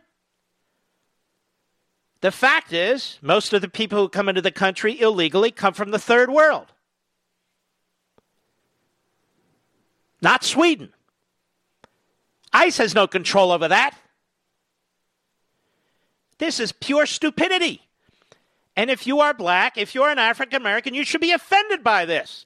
It's like people using the word Hitler all the time. Do they know what Hitler did? Do they know who Hitler was? Even Joe Biden today, making references to Hitler in the context of the President of the United States, it's contemptible. It's unconscionable. ICE has no parallels to the Klan. None whatsoever. ICE is protecting American citizens and upholding our law. All American citizens. In all communities. And many members of ICE are black, they're Hispanic. Many. Many of them are bilingual, which is necessary. Go ahead. Not see a parallel between what is constitutionally mandated as in, as it relates to enforcing the law. Are you aware that there's a rights. perception? I see no. Are you aware that there's a that perception? That puts ICE in the same category as the K K K. Is perception among who? You and your friends? And the Democrat Party? Go ahead. No, I'm very specific about what I'm asking you. Are you aware of a perception that the way that the discretion I see to no inf- parallel. I'm not finished. I see none. I'm not finished. I'm not finished. Are you aware that there's a perception? You're just repeating yourself, actually. I don't find this as really sharp, loyal questioning at all. Go ahead. That that ICE is administering its power in a way that is causing fear and intimidation, um, um, particularly among immigrants and, and specifically among You understand, immigrants. Ladies and gentlemen, if she is vice president, God forbid, she and Dummy are going to be in charge of ICE. So if she believes there's a perception that ICE is like the Klan, what do you think she's going to do to ICE? I, I have to ask myself sometime about these Democrats, not just her, but so many. Do they like the country, let alone love it? Do they like it? What is it that they like about America? Can somebody tell me? I mean, other than their wealth that they managed to get and their power that they managed to get, what is it that they like about America that is Americanism? What is it? But look how she attacks law enforcement. It's like the Klan. The perception. Well, the perception's wrong, but don't worry. She'll keep promoting it. She'll keep promoting it. But she's she's such a joke on this Joe Biden stuff and her willingness to run with him. She's running with him because she wants to be vice president, ultimately president. She has no respect for him. I'll prove it to you. All these accusers who have accused Biden of molesting them, of fondling them. Did she believe them or not? And if she believed them, how can you be on the ticket with Joe Biden? With somebody who you believe was molesting and fondling women. But don't worry, Mark, she's the first woman who might be vice president of the United States. Cut seven, go. I believe them, and I, I respect um, them being able to tell their story and having the courage to do it. There you go. She didn't believe Joe. And as I said at the opening of this program, how the hell do you run with somebody who you believe is fondling and molesting women? And then you're built up as the, potentially the first woman and many other things who uh, might be vice president of the United States. How do you get around that? Seriously, how do you get around? This is fundamental. If you believe somebody is molesting and fondling women and using his superior position as a United States senator on staffers and other people, how can you run on a ticket with him? How can you even vote for him? And she believed the accusers. I'll be right back. Mark Levin.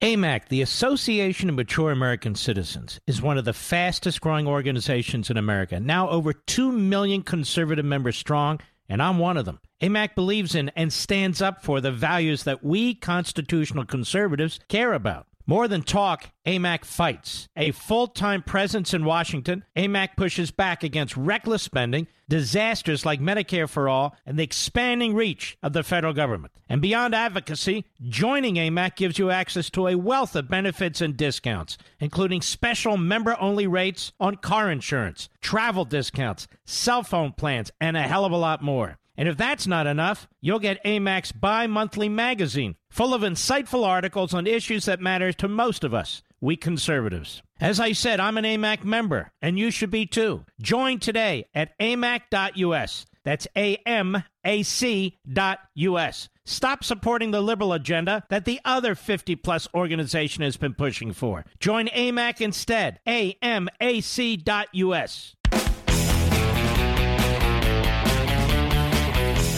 We're almost out of time, but as a side issue, there's a wonderful piece in the Washington Times. Let's see who wrote this. Jennifer Harper, who has been there quite a while and does a tremendous job over there. Absolutely fantastic.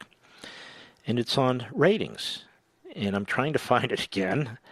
I will, I will. Everybody, just do a silent prayer or something. I'll tell you what. I'll do it after the break uh, because it's very, very difficult. Well, I'll tell you what it said. It said that Fox is killing it on the ratings. In prime time, you have Hannity with three point nine, Tucker with about three point nine. You've got uh, Ingram with three point two. And on the Sunday show at eight p.m. Eastern on Fox, Life, Liberty, we had two point five million.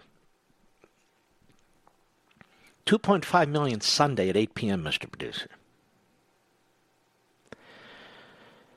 We're not that far behind the uh, primetime guys during the week, the big guys. I want to thank you for that. We had a tremendous guest. That certainly helps. The Attorney General of the United States. Boy, do the media hate him. You'll never see a front page spread on the Attorney General like you saw on Kamala, Kamala Harris. Now, why do I call her both names? Because Joe Biden did today. And that's his nominee to be his running mate. Kamala and Kamala. At least he got Harris right, Mister Producer. You know, he used the word jobs today. It's all about jobs. I was afraid he was going to now shout out again how many letters are in the word jobs. Three letters, J L B S. Why should I take a test? Well, my concern is that's all been baked into the cake, as they say. And there's enough Americans who just don't give a damn about that. But there need to be enough of us who do. Everybody, everybody knows what's going on here. Everybody knows. He's paving the way for Harris. Everybody knows this. It's an extreme radical agenda. She's not pragmatic. She's not a moderate. You can never believe the Holocaust-denying New York slimes and the Holocaust-denying Washington compost. If they're going to lie about the Holocaust, they're certainly going to lie about this election. I'll be right back.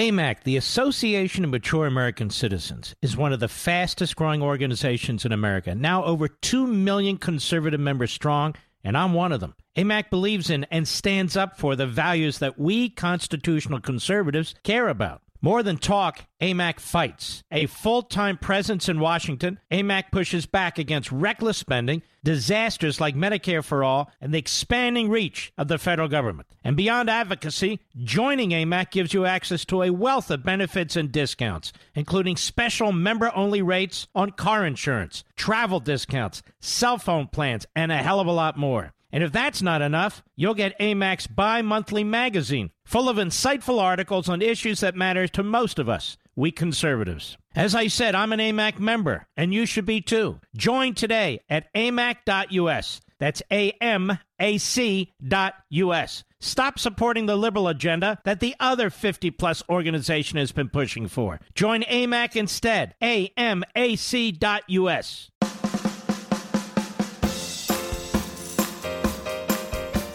The liberals and the Republicans don't like him, but America does. You can call Mark Levin at eight seven seven, three eight one, three eight one one. I want you to think about something for a second. During the break, I have some of my best thoughts. I really do. Would you support a candidate for president of the United States that supported neo-Nazis and the Klan? I'm Jewish. Why would I support a candidate like that? If you're Catholic, if you're a monarch, why, why would you support a president who supports neo-Nazis and the Klan? This is how absurd the attacks on the president have become. Tell me, would you support a president of the United States who's mishandled the pandemic and the economy? Would you? You'd have no reason to support such a person who supports neo-Nazis, the Klan, who's mishandled the pandemic and the economy. Would you support somebody? Of course you wouldn't. Of course you wouldn't. They are degrading you and me. This is a backdoor way of accusing us of being neo-Nazis and Klansmen and uh, Neanderthals. It's their party that did all this, but still doesn't matter. So I want you to understand, when you hear these things said about the president, they're saying them about you. You don't wear MAGA hats or support this president for any of the things they say. You support him for all the opposite reasons. Because he believes in a colorblind society, he doesn't play favorites. But he does try to help uh, black communities and minority communities. You support him because he wants to secure the border. That's been the position of the United States for at least one hundred years. He wants to put people on the court who are actually going to faithfully execute and interpret the Constitution. That's their oath. Why is that controversial? In truth, he's not controversial. They attack him and he responds. And by the way, he's responding less and less. Trying to reach out, I guess, to those college-graduated white women in the suburbs who think all this burning and looting and arson is kind of cool, I guess. But they want you to believe that the candidates that you vote for and the candidate you are supporting support neo-Nazis and Klansmen. They're like Hitler. This is an offense. This is this is this is a, a besmirching, a character assassination of over sixty million Americans. That's how desperate this party is, the Democrat Party. I want to ask people, and we have a lot who listen to this show who are black or other minorities, what is it exactly that Kamala Harris is proposing that's going to benefit you? Undermining the police, open borders, nationalizing health care? What, what is it exactly that Kamala Harris is proposing or has proposed or has run on that would positively impact minority communities and cities in this country? Nothing. If we're overwhelmed with illegal aliens, most of them are going to wind up in our cities, which makes it damn hard for people to get jobs. If the cops are defunded in any significant way, we play word games with this. The left loves to do it. I don't play word games. Then our communities are no longer safe. And we see this. Black-on-black crime is through the roof.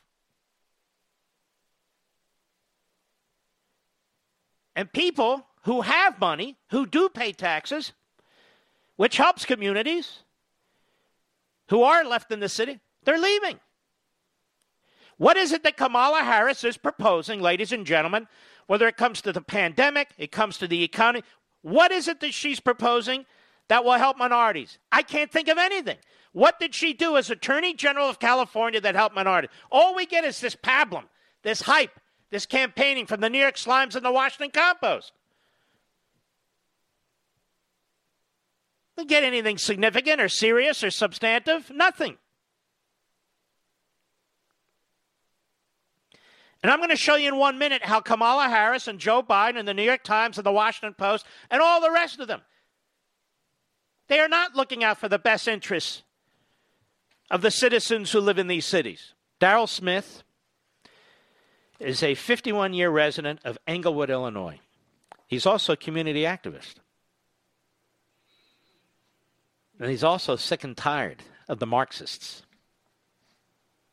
who are coming into the communities and laying waste to these communities. Hat Tip Daily Wire, cut sixteen, go. There's been a lot of misconceptions since the shooting of this twenty-year-old boy.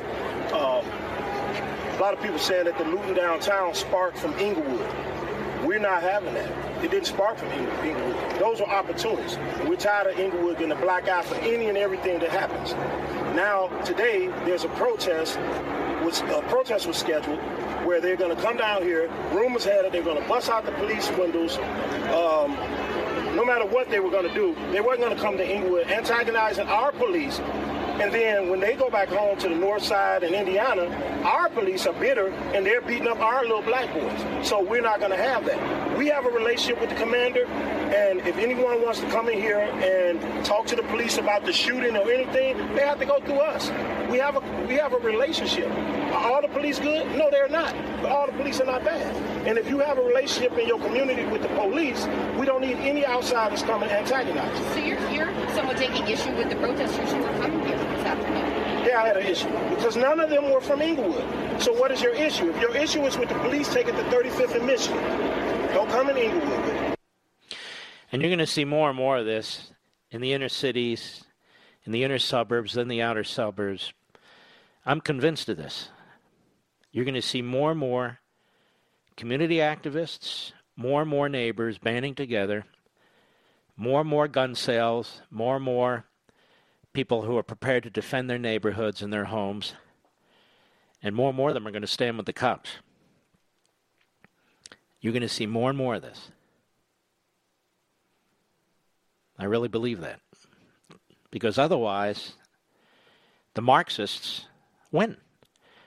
They're a very small percentage of the population, very, very small percentage of the population.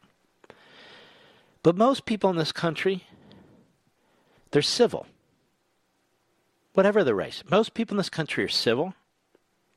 They're civil to one another, relatively polite. They're not into all this race crap. They want to work, take care of their family, have a decent home, decent life. They're not interested in overthrowing the government of the United States. And the fact that the Democrats don't speak out against this, and the fact that these Democrat mayors and these Soros prosecutors protect so much of this, whether they do it openly or they do it by their lack of action, is so appalling. And yet they're very likely to get reelected. There's a pathology out there. I haven't quite figured it out, but there's a definite pathology out there. People say it's like a religion in some respects. So, yeah, like a religion gone bad. I think that's true. But there's still a pathology that underlies that. That's not a good enough answer. Why people vote for people who do them harm. Maybe it's because these politicians are the best demagogues and propagandists on the face of the earth. Maybe it's because they're effective in diverting blame to the system or this race or this guy or whatever it is. Maybe it's because they've conquered the culture, whether it's Hollywood, whether it's basketball, whether it's football, hockey, whatever it is. Maybe it's because of that. I don't know. But at some point, reality has to punch in the nose, doesn't it? All right. Gary, Secaucus, New Jersey, the great W A B C. Go, Gary.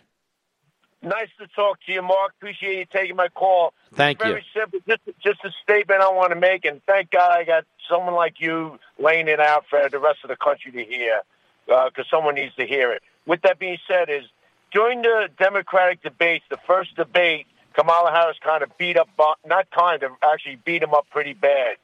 At the start of the second debate, this is the point I'm trying to make, is that Biden approached Kamala and begged her and said to her, I hope you're not going to beat me up that much.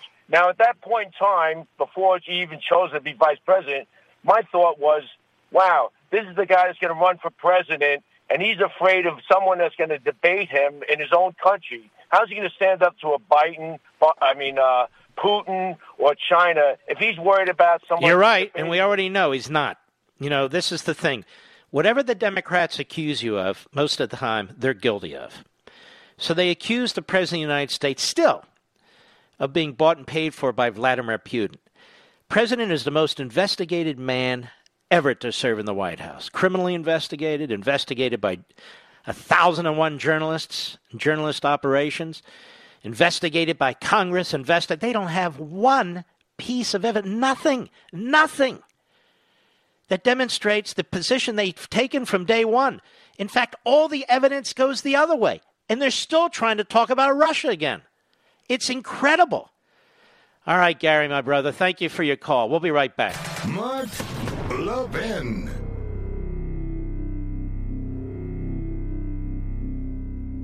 A M A C, the Association of Mature American Citizens, is one of the fastest-growing organizations in America, now over two million conservative members strong, and I'm one of them. A M A C believes in and stands up for the values that we constitutional conservatives care about. More than talk, A M A C fights. A full-time presence in Washington, A M A C pushes back against reckless spending, disasters like Medicare for All, and the expanding reach of the federal government. And beyond advocacy, joining A M A C gives you access to a wealth of benefits and discounts, including special member-only rates on car insurance, travel discounts, cell phone plans, and a hell of a lot more. And if that's not enough, you'll get A M A C's bi-monthly magazine, full of insightful articles on issues that matter to most of us, we conservatives. As I said, I'm an A M A C member, and you should be too. Join today at A M A C dot U S. That's A M A C dot U S. Stop supporting the liberal agenda that the other fifty-plus organization has been pushing for. Join A M A C instead, A M A C dot U S.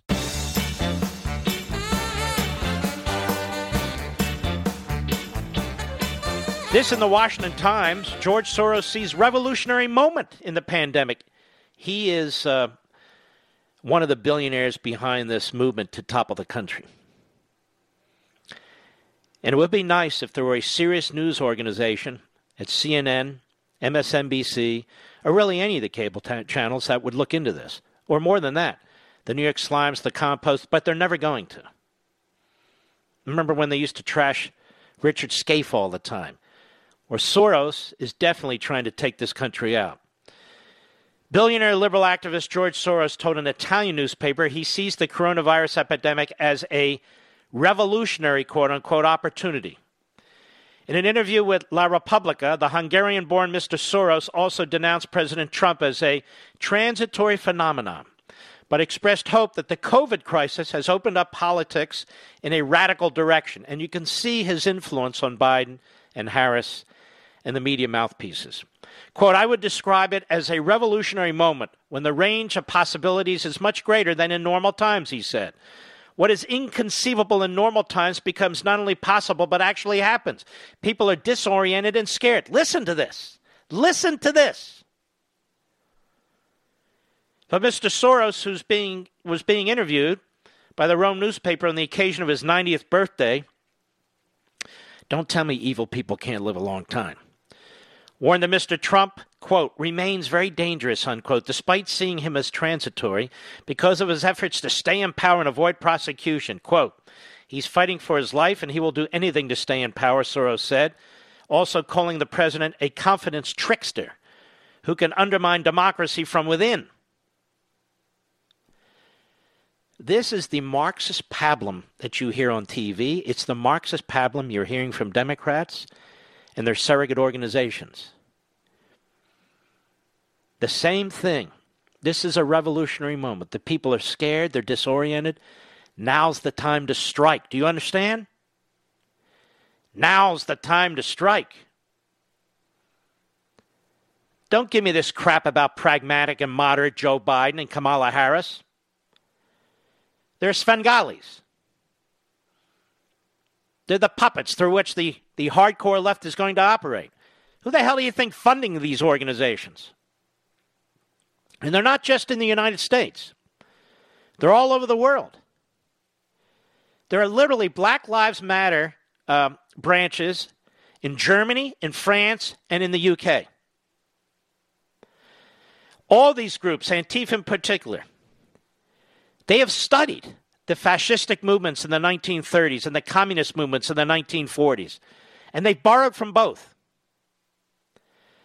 And their militancy and their violence can be seen in other organizations, some of which have been put out of business, that took place in Europe. As I point out, the Baader-Meinhof gang. And there are others. In the United States, the Black Panthers. The Weather Underground. But they're better funded, they're better networked, they're better organized. And of course, they have an entire political party, the Democrat Party, that celebrates them and embraces them. Because the reasons that Soros says, when the people are scared and disoriented, he believes they're going to vote for the guy who's not in power. They're going to vote for Biden. They're going to vote for Kamala Harris. So the more scared and disoriented, the more people are in the United States, it's better for the Democrats. That's his point. And he's right. And that's why you have empty suits and empty pantsuits who go up on the stage and try to turn this around on the President of the United States, who's trying to bring order, who's trying to use the law, who wants to maintain a civil society, and they turn it on him, that he's the dictator. It's a very evil man, Soros. And what he means by Trump being a transitory phenomenon is he comes and he goes. But as a result of him, conditions are created where they, on the hardcore left, can exploit the society. That's why this election is so important. In the future, if they get their way with the mail-in voting, and if they get their way in every other way, we'll vote. But it'll be basically a ministerial act, because we'll never win. You're going to stand up for your kids and your grandkids. You're going to stand up for the people who came before us. That's how important this election is. We salute our armed forces, police officers, firefighters, and emergency personnel. God bless each and one of you patriotic Levinites, and I mean that with all my heart. I'll see you tomorrow. From the Westwood One Podcast Network.